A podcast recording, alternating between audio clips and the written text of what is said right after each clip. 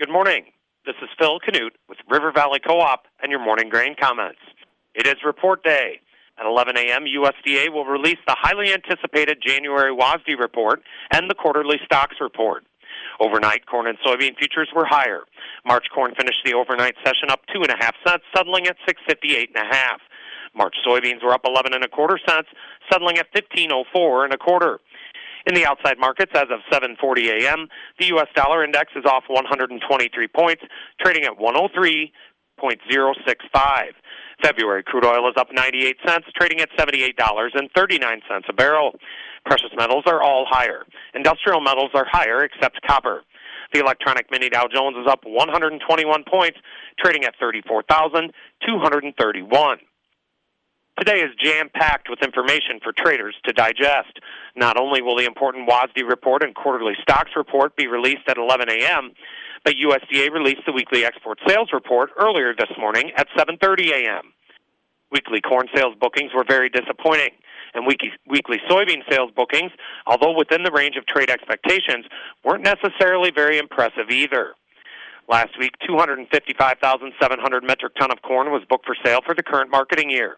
This figure is below the lowest trade estimate, is 20% lower than the previous week's sales, and is 62% lower than the prior four-week average. For the 2023-24 marketing year, 22,400 metric ton of corn was booked for sale to Mexico last week. Last week's corn export shipments totaled 387,100 metric ton.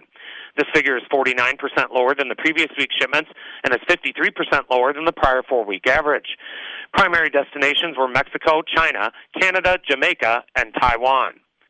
Last week, 717,400 metric ton of soybeans were booked for sale for the current marketing year. This figure is at the bottom end of the range of trade estimates, is 1% lower than the previous week's sales, and is 41% lower than the prior four-week average. For the 2023-24 marketing year, 66,000 metric ton of soybeans were booked for sale to Pakistan last week. Last week's soybean export shipments totaled 1,620,700 metric ton. This figure is 10% higher than the previous week's shipments and is 7% lower than the prior four-week average. Primary destinations were China, Germany, Mexico, Bangladesh, and Spain. Changes to the current balance sheet are expected to be minimal when the WASDE report is released at 11 a.m. Corn and soybean harvested acreage is expected to be reported at 80.763 million acres and 86.621 million acres, respectively. Both of these figures are slightly lower than the previous harvested acreage estimates. The national average corn yield is expected to be reported at 172.5 bushels per acre, up two tenths of a bushel per acre from the previous estimate. The national average soybean yield is expected to be reported at 50.3 bushels per acre, up a tenth of a bushel per acre from the previous estimate.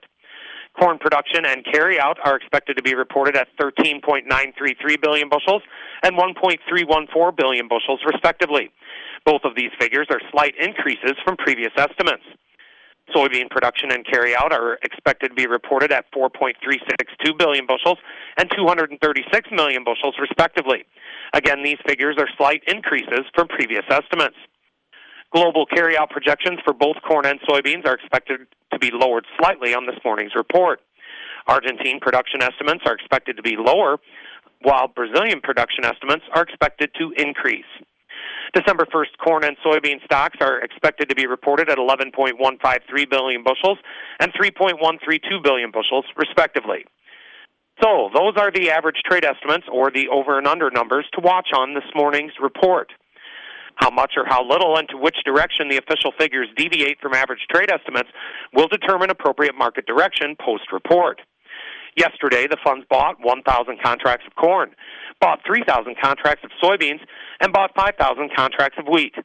They are now estimated to be net long 186,955 contracts of corn, net long 139,865 contracts of soybeans, and net short 63,820 contracts of wheat. From a chart perspective, March corn faces initial resistance at the overnight high, 660 and a quarter, followed by Tuesday's high, 664, and then the 670 area. Initial support lies at the key 650 mark, followed closely by Tuesday's low, 648 and a quarter, and then 644, the low from December 19th.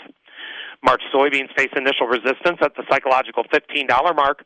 Above $15, further resistance is found at 1507 and a quarter, the overnight high. And then the six-month high charted on December 30th, 1537 and a half. Initial support lies at this week's low charted on Tuesday, 1474, followed by 1465, last week's low, and then 1462 to 1463, which contains several daily lows from the month of December. Opening calls are steady to higher. And with all of that, have a great Thursday from your friends at River Valley Co-op.